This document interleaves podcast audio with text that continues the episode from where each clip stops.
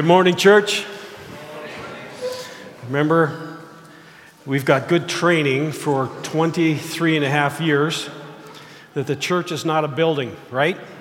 The church is people called out by God, set apart by Him, and filled, forgiven and cleansed by Him, filled with His Spirit, and are about uh, following Christ. And that is the church of Jesus. And so I just am so glad to be here with you.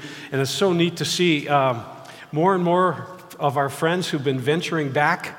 Uh, so nice to see. I haven't seen some of you for so long. It's just been, uh, it just thrills my heart. It feels like like family reunion, you know, like you haven't had Christmas together like for five years or something like that, you know, and you're finally getting uh, together. And that's awesome.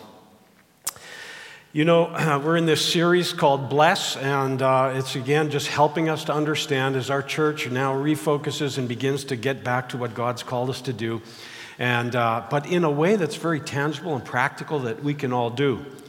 And so, uh, again, this idea was not new with me. I read it in a book, and we've developed a series around that. We didn't just purely mimic it, it's obviously other thoughts and things went into it, are going into it.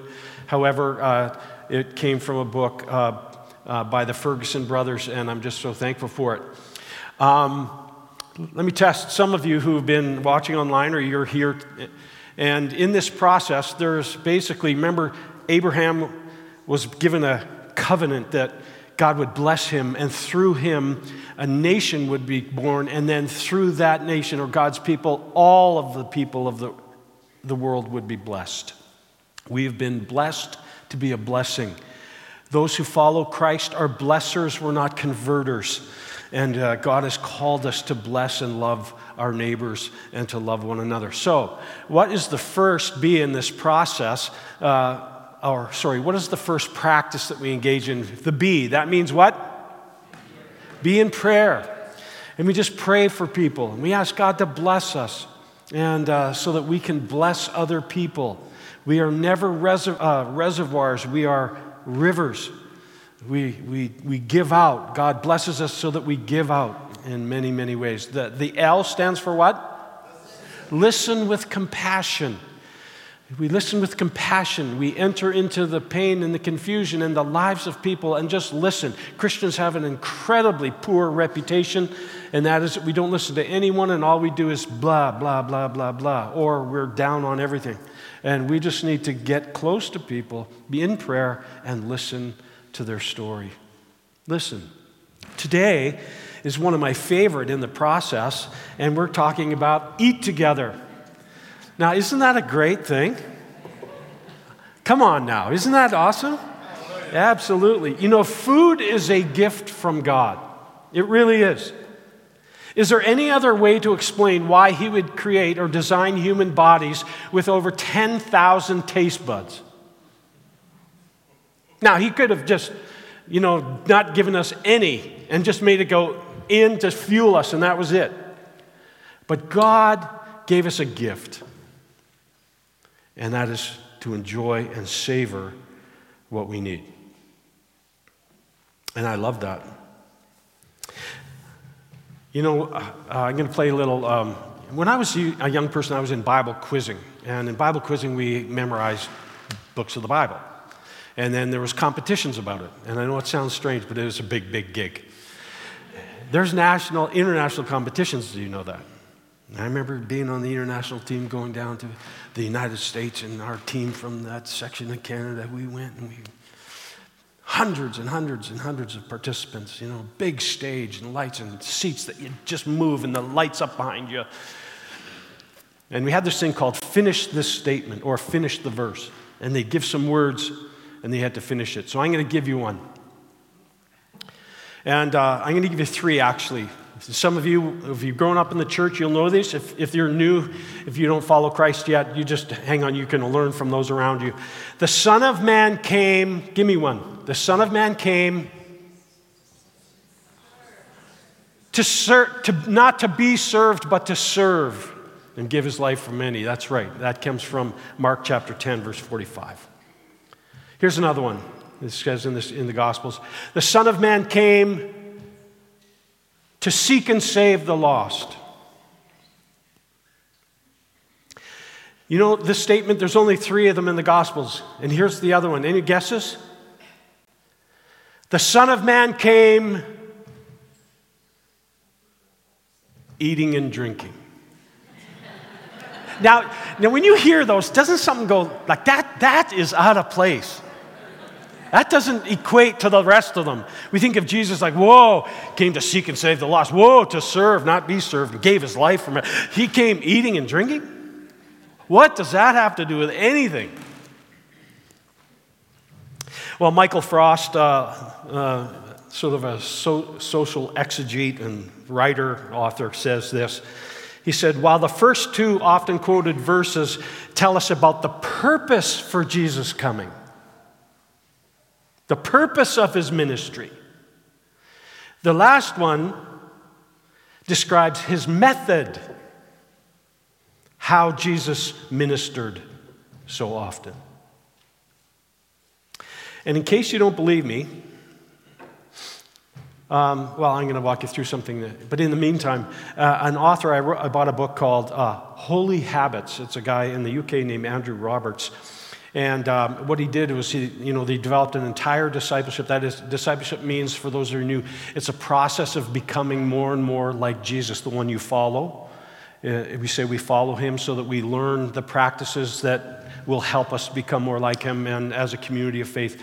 And one of the things, uh, one of the holy habits that he has taken from Acts chapter 2, 42 to 47, one of them is eating together. And he states this as he studied the scripture on it that the gospel writer Luke, one who wrote two major books in the Bible, the Gospel of Luke and the book of Acts, he said that in Luke, he was particularly keen to place food and eating together at the very heart of discipleship community.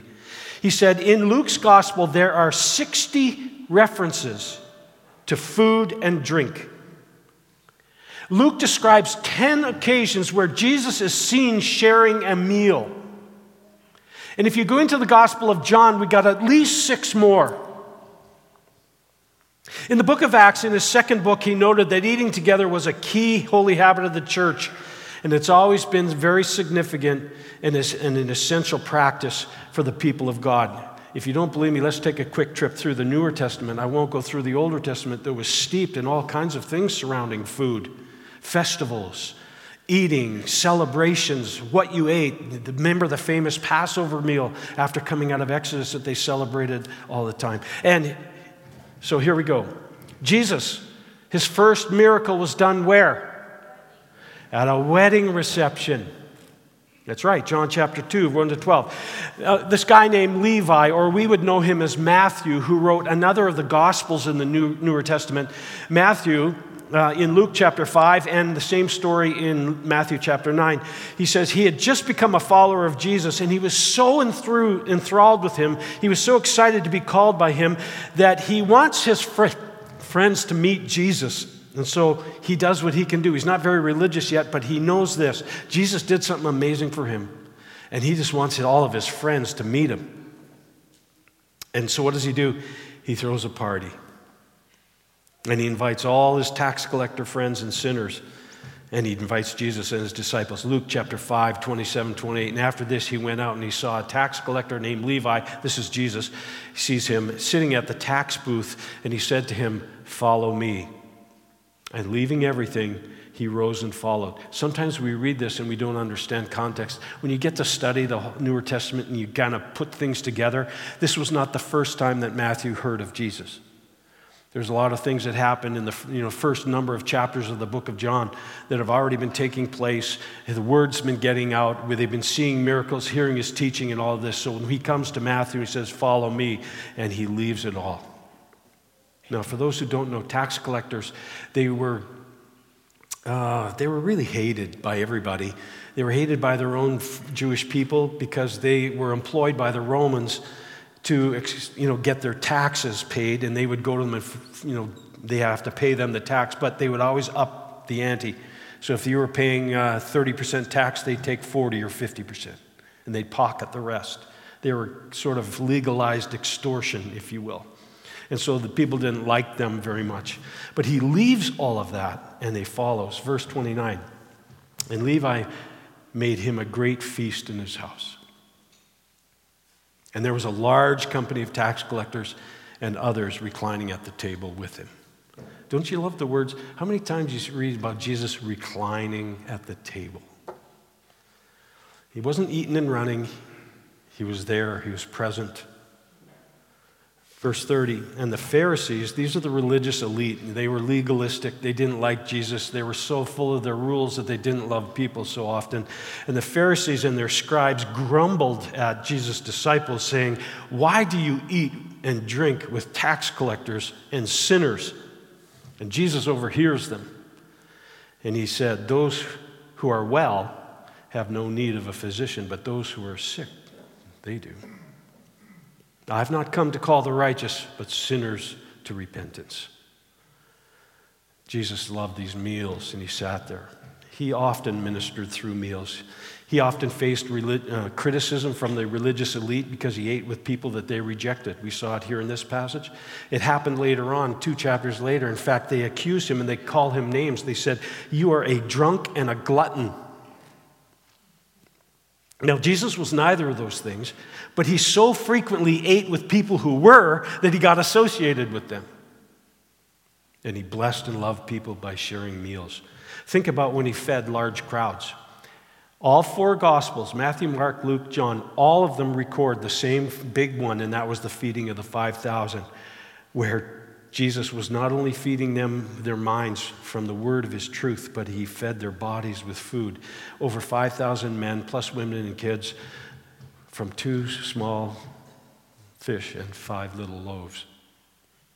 Read that in John 14. Then he fed another crowd. Do you know what happened another time? Jesus fed another crowd of 4,000 men, plus women and children, with seven small loaves and a few fish. That was in Matthew 15. Jesus described himself and the life that he would give to people who would trust in him, receive him, and follow him. He said he would actually give life to them, spiritual life from above, and he described that in terms of food. He said, I'm the bread of life. He said, I, am living water. Jesus was walking on his way. This is his last trip into Jerusalem before he gets, you know, has the, the evening meal and gets arrested and all that and crucified. But on his way to Jerusalem, he's walking along, and a very famous tax collector, one of the head of tax collectors, a, a guy named Zacchaeus. You know, and I think, read the story, I always think of Danny DeVito. Not that he's Italian, Lori, sorry about that. But the fact is that he was a real short guy but he was like filthy rich, and everyone hated him. But anyway, he was so short, Jesus coming in a crowd, he wants to see Jesus, so he climbs a tree, a sycamore tree, to get a glimpse. And as Jesus walks by, he stops and he starts to talk with him. And actually, Jesus invites himself over for dinner at Zacchaeus' house. So he goes in there, and something happened at that dinner. Something powerful happened to his heart because what happens at the end of that dinner, Zacchaeus makes the commitment before Jesus. He says, I'm going to return, it's called restitution. I'm going to return all the money I extorted four times. And what does Jesus say? Today, salvation has come to this house. Something happened at that dinner that was powerful. A couple hours before Jesus was arrested and eventually crucified, we see him gathering and eating together with his disciples in Luke chapter 2, verse 7 to 20. And during and concluding that dinner, Jesus instituted what would unite every believer, every Christian of every denomination over the entire world. And here's what N.T. Wright said about that. He said, When Jesus wanted to explain to his disciples what his forthcoming death was all about. He didn't give them a theory, he gave them a meal.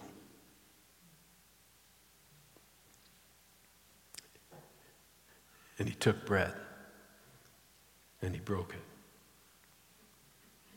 He said, This is my body, which is broken for you. And he took the cup and he said, This cup is a new covenant in my blood. He told them to eat this bread and drink this cup in remembrance of him. And he gave the church a meal, yes, infused with theology, but he gave them a meal, not a theory. Yeah, he ministered through meals. In fact, after the resurrection, we see a wonderful scene that Jesus is on the beach. His disciples come in from fishing all night. And many commentators believe they actually went back to their old life, went back to fishing. And Jesus meets them in their failure, He meets them in their wandering. And what does He do? He's got a fire going, and He's, he's prepared breakfast, another meal. And he said, to Bring some of the fish you caught, and we're going to eat together. And the last and final, ultimate eating experience together is yet to come. And in the backdrop of this, where I'm, where I'm going and we're going to reflect on later, uh, I just was so thankful for that worship today and pointing us to eternity and the return of Christ. Because the ultimate experience of eating together is coming when Jesus returns to this earth and his kingdom breaks in in its complete fullness.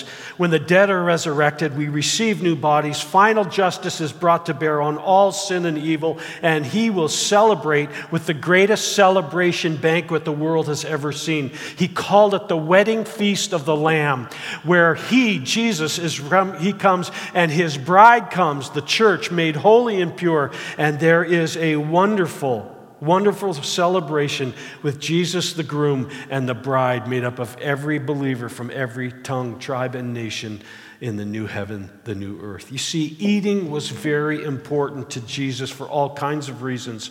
And in the context of our series, there is something very um, important. I read a book, it's a leadership book actually, but he actually talked about eating together, is by Eddie Gibbs, and his book is called The Monkey and the Fish. And he said, There is something mystical and spiritual that happens when we eat together in the presence of Jesus. More is going on than meets the eye. We are actually blessing one another and other people. So, eating together is really important. How do we bless people? This is the content, the focus of our message today, and that is this we bless people as we eat together because, first, when we do so, we extend fellowship to them. Eating is not just refueling when we eat with purpose and see God's great intention for it, and when we use the process of eating together with a missional purpose, that is to build redemptive relationship with people, when we bless neighbor, when we get together with those who are strangers, when we are building relationship and we come to the place of eating together, we are extending fellowship. It's more than refueling body, it's an invitation to fellowship. It's a tangible statement that you belong, that you're accepted, valued. Acquaintances become friends over shared meals. Don't you know that? You know that. You've met someone, you're sort of an acquaintance, you, you take an evening together, you have a meal, or you get together. You, you, through that, all of a sudden, they walk away with a little deeper friendship than when they first walked in. Friendship is developed and relationships deepen as we continue. And Henri Nouwen, who in Richmond Hill here, for those of us, we are fortunate to have his ministry here before he passed. It, uh, um, oh, now I've got a brain cramp. What, what is it, Scotty? Yes, L'Arche Daybreak. And Henri Nouwen, who was the Oxford prof, who came to Richmond Hill to serve uh, uh, men and women, or men who were struggling with. Um, you know, mental illness and mental handicap and stuff. He said this When we invite friends for a meal, we do much more than offer food for them for their bodies. We offer friendship, fellowship, good conversation, intimacy, and closeness. Now, stay with me. When we say, he says, help yourself, take some more, don't be shy, have another glass. We offer our guests not only our food and drink, but we are offering ourselves. And then he said this a spiritual bond grows, and we become food and drink to one another. Friends, eating together, if you eat with purpose and intention and see it as an amazing way to begin to be used by God to bless other people, can have a powerful, powerful effect. Now, I just, I don't want to make a, too big a deal about this, but I, I need to say this. This is a pastoral pause, okay? We need to be careful, especially if you're married. You need to just be aware and careful around the level of intimacy that develops around the opposite sex in this. I, know, I received the feedback from some of you who were a little miffed when I put up my little constellation of people, and they were all men. Now, my fault, I should have put a couple of those guys and their wives, Leah and I, reach out to. And I know it's not a popular stance today, but I'm just going to say it. You need to be wise with healthy boundaries for preventative purposes and practices because there's just been too much heartache and hurt in the cause of Christ and to the body of Christ. And everything that we could try to do by eating together to bless others could actually just blow up. So, work together with your spouse or with other believers. I just I want you to just be careful, okay? Enough of that said. Let's leave it there. Just because of the depth of intimacy that happens when you're building these types of relationships with people. How we bless people as we gather, well, we extend, we extend uh, fellowship to one another. Secondly, we inspire dialogue. This is what happens when we bless people over meals and eat with purpose. We sit around a table, a breakfast or lunch or dinner, a coffee table, a deck, a backyard, a picnic table in the park, or a campfire, sipping a hot chocolate. And it just seems to open up conversation. It's a great opportunity to practice what we said last week, and that is listening. Just get curious about people, ask questions, have them tell you their, you their story, ask about their life. You say, some people say, I don't know what I would say. I would just say this, and this, was, this happened to me yesterday, although it happened to be with a Christian. Uh, I was at your wonderful establishment at HBH, and uh, I was having lunch with someone, and I asked three or four questions, and an hour and a half went by later. Besides the first three or four minutes, I don't think I said hardly anything. I just listened. And when I left, he thanked me so much for how meaningful it was. Friends, just ask questions, get curious, ask about their life, their family, their work. Tell me your story. Where did you come from? Talk to me about business, your hobbies, their pets, their health. Talk about travel, sports, where they've been, vacations. And eventually, during those kinds of conversations, you'll pick up on things because they will often then share a concern, a fear, a longing inside them. You'll pick up values that they hold, beliefs that they have. As you listen with compassion, just understand. Don't react, just understand. Ask questions about it. Enter their world, their confusion, their joy, their pain, their celebrations, and even their grief. I listened as this person poured out the pain of his mom having Alzheimer's, his dad having his license taken away. And uh, we know all those things. You enter the dialogue, it opens up ways that you can bless them and encourage them. The third way we bless people as we eat together is we actually manifest Jesus to them. Now, if you're a follower of Christ in the room, if you've made that decision to receive Him and His free forgiveness and His very life by His Spirit, and you've committed your life to follow Him, here's what the Bible tells us that actually His Spirit, the Holy Spirit, the Spirit of Jesus, comes into your, literally, into your literal being. And you manifest Him to people around you. Jesus, when he ate with people, manifested acceptance and inclusion, family, a sense of belonging, love, peace, grace, joy. He had concern for feeding the hungry. He manifested his generosity to people, especially those who have been marginalized. Over meals, he influenced people with love and the good news of the Father. And as followers of Him who have His Spirit in us and who are growing to become more like Him in our character, our thinking, our affections, our attitudes, as we are filled with His Spirit, we too then manifest His presence through us as we gather with others. I know it's hard to believe. Remember, things are not only as they seem. It's not just you and the other person in the room, it's you and the Spirit of God, the presence of Jesus and the other person. His Spirit is working in us, and His Spirit is working through us. And so that we then, as Jesus did, accept people, include them, treat them like family, give them a sense of belonging. We open our ears and our hearts to them. We express genuine love. We laugh with joy.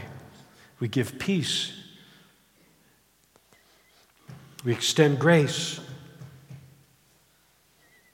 We're manifesting to them what Jesus is like, revealing how he treats people, what he thinks about them. This is so real that the Apostle Paul in 2 Corinthians says he likens the presence of Jesus in us before other people like a fragrance like a fine parfumo. Literally. Or he likens us to literally a letter written by the Spirit of God that others read when they're with us. And this is why we talk so much here at Summit about becoming like Him in our character, thinking, attitudes, values, affections, because we actually carry the presence of Christ and we manifest Him to other people. So, eating together gives a wonderful opportunity to do so in a posture of prayer as we listen with compassion over a drink or a, a, coffee or a meal together. And we actually, they get a glimpse or an understanding of who Jesus is. Does that make sense to you? The fourth way we bless others as we eat together is that we celebrate culture. We celebrate culture. Now, here at Summit, we're in year three of about a five year journey to intentionally become intercultural. We're getting there. We're not near where we need to be, but we're getting there. And part of the wonder of this journey is that there's something about eating together in other cultural foods that both express and receive. We receive intercultural blessing from one another with eating food that isn't sort of our usual food. Eddie Gibson, again in the book The Monkey and the Fish, says this Nothing represents the soul of a culture like her food. Maybe close her music. Trying ethnic food is a foray into culture, he says. And eating someone's ethnic food with them is a tangible way to do life with them, to demonstrate that you're trying to be one with them and you accept them. And so he exhorts churches to help develop intercultural relationships by inviting others from other countries, ethnicities, and cultures to share their food together. We've done this in our past. We called it a Taste of Summit, and we had everyone bring their food from all their cultures. And I think we should do one before summer, don't you think? I'm into that. Can someone arrange that? Hey, we celebrate the wonder of our intercultural family of God. And one of the best ways to do that is around food. Or let them choose the restaurant you go eat to. Lastly, we bless other people as we eat, together because we point people to heaven. We point to heaven.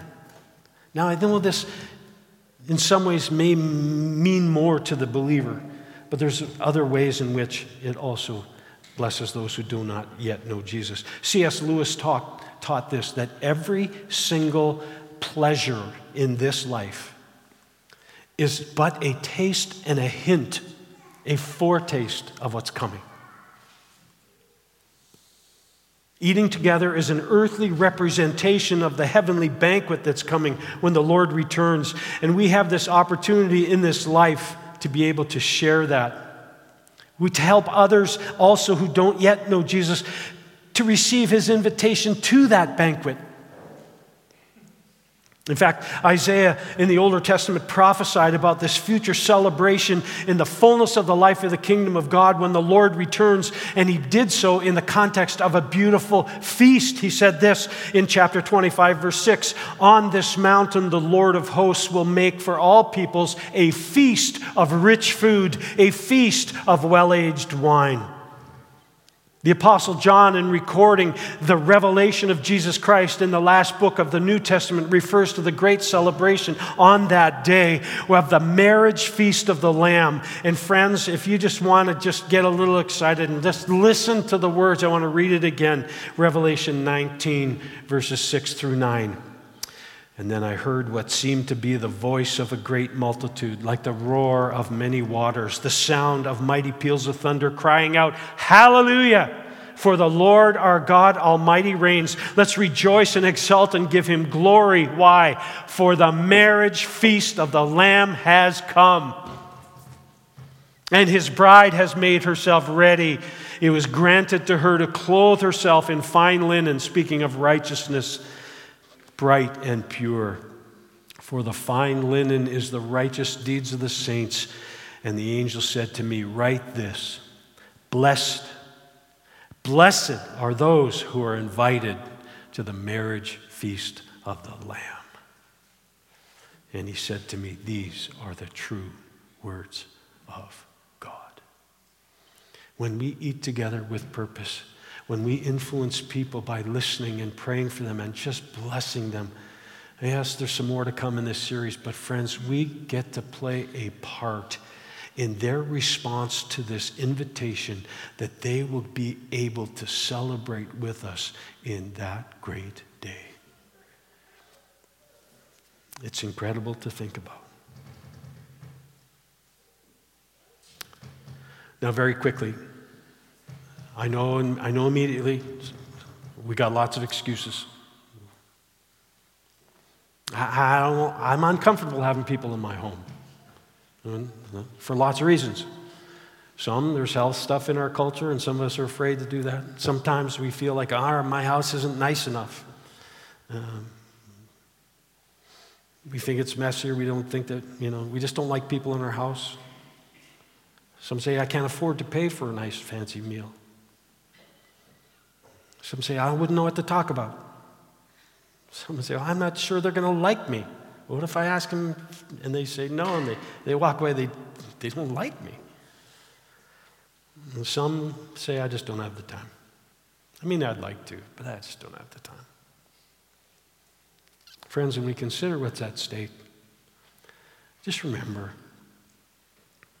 if you really don't want them in your home, take them for coffee.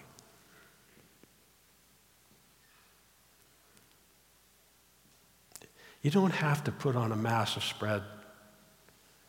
I've told you before, the one of the most memorable meals I got invited to someone's house after church, Leah and I, was a family of young kids. They lived in a rental home, it wasn't fancy, and they served pancakes and popcorn and chocolate milk. That was our Sunday dinner. But we fellowshipped. And do you think I care do you think they cared? I love that. It's not about impressing, it's about extending fellowship. You don't have to spend tons of money. We tried to help you with some of this, don't know what to talk about. Just replay, go back and watch it online. Just remember, ask them about all kinds of things their, their past, their history, their work, their family, their pets, their, you know, you name it. I'm not sure they'll like me. Well, I can't really help you with that.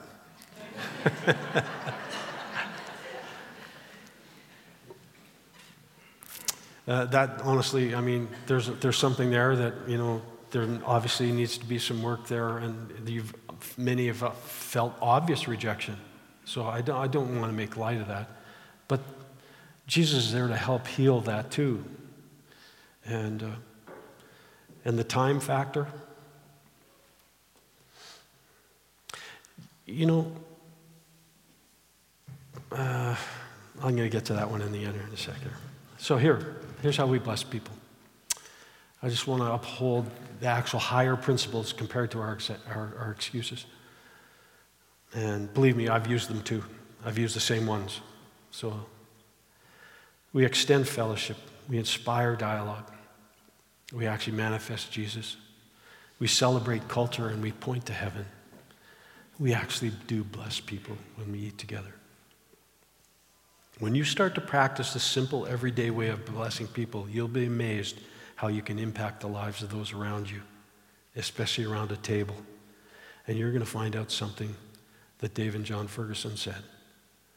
Helping others, you will be helping others eat their way into the kingdom of God.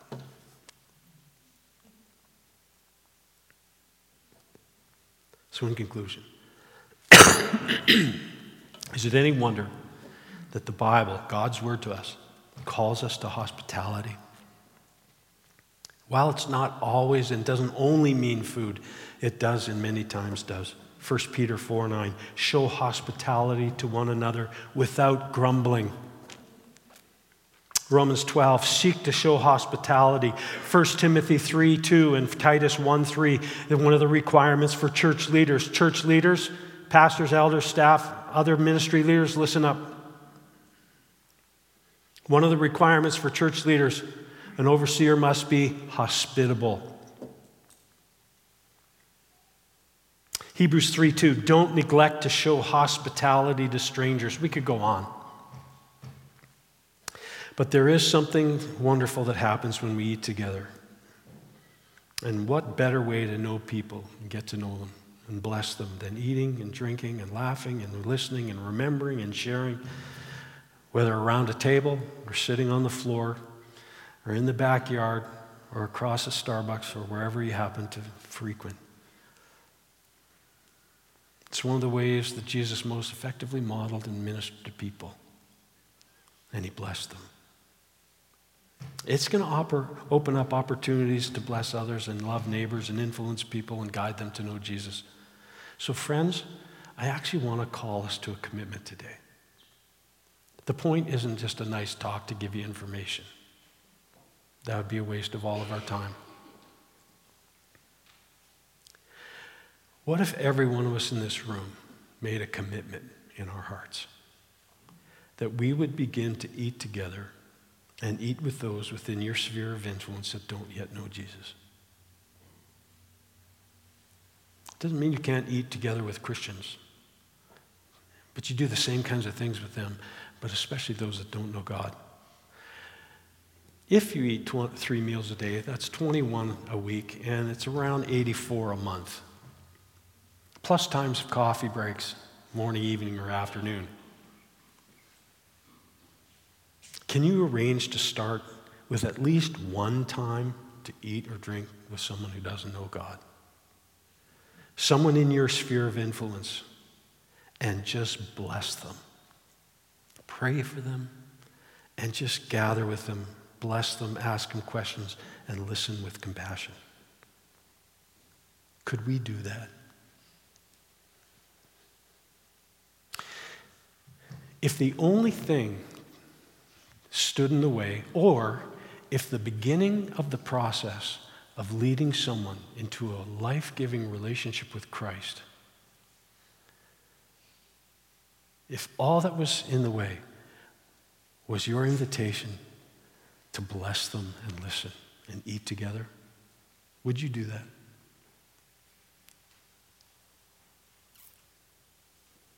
I know you would. So let's pray and ask God to help us do that. Let's pray.